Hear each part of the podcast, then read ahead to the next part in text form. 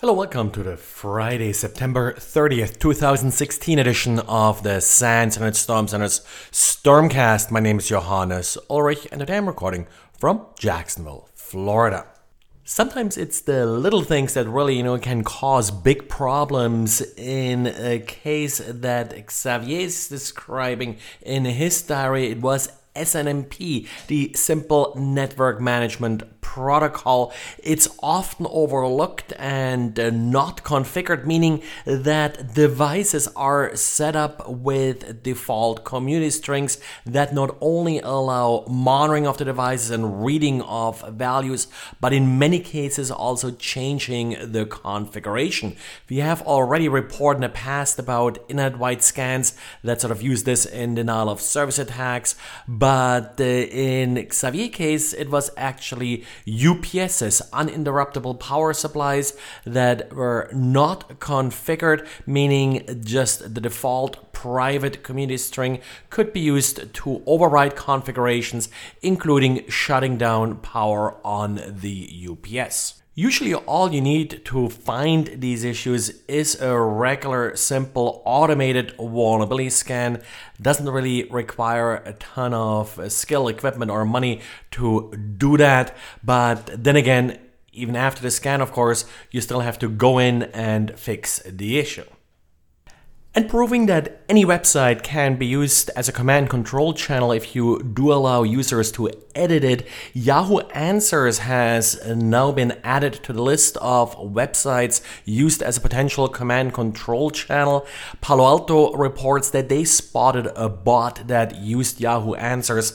One little twist here instead of just uh, posting random characters, each byte value is actually translated into an English word. So while the posting is still somewhat gibberish, it is at least English words and doesn't really stick out as artificial as much as some of the other uh, bot command and control channels. So pretty tricky and of course hard to block on the network level. Uh, that's a site that probably you know your users legitimately want access to and a site that's not really typically considered malicious. And imagine that yet another D-Link router with trivially to exploit vulnerabilities. This time it's an LTE router DWR932B. It's based on a Quanta LTE router that also was found to be extremely vulnerable. The probably most severe problem with this router is that it is listening on a back door. There is a listener that listens on UDP port 39,889 and if you send the right command hello debug essentially H-E-L-O DBG to that port and then it will set up a telnet listener for you without any authentication. Well, I guess this string does suppose to hint that this is a debug feature. Would be nice to turn this off in production equipment.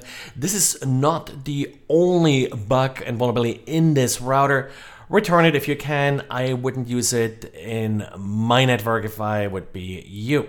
D-Link does not have any patches scheduled for this vulnerability, so you're really on your own here and there is no real way to mitigate this uh, because you're going to use this in the LTE use case as your edge device. So far, we do see little exploitation of this, so you still probably have a couple days left before you're going to get exploited on this vulnerability.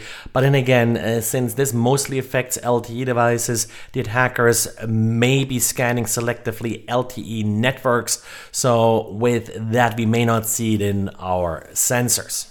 And with the proliferation of web services, many of them digesting XML, XML external entity vulnerabilities are really becoming a bigger and bigger problem over the last few years and aren't really as well understood as other vulnerabilities, like, for example, SQL injection or cross site scripting. Not that anybody understands them really well. So, with that in mind, an interesting vulnerability in Hikvision's camera servers. This is Hikvision, the company that makes these servers, their infrastructure that does accept requests from cameras that are connecting to its cloud services. The write up is pretty good and shows what can be happening with these vulnerabilities. So, if you are developing with XML, in particular, if you are digesting XML from untrusted sources, take a look at the article. Real nice example of this vulnerability here. Well, and that's it for today. So, thanks again for listening and talk to you again on Monday. Bye.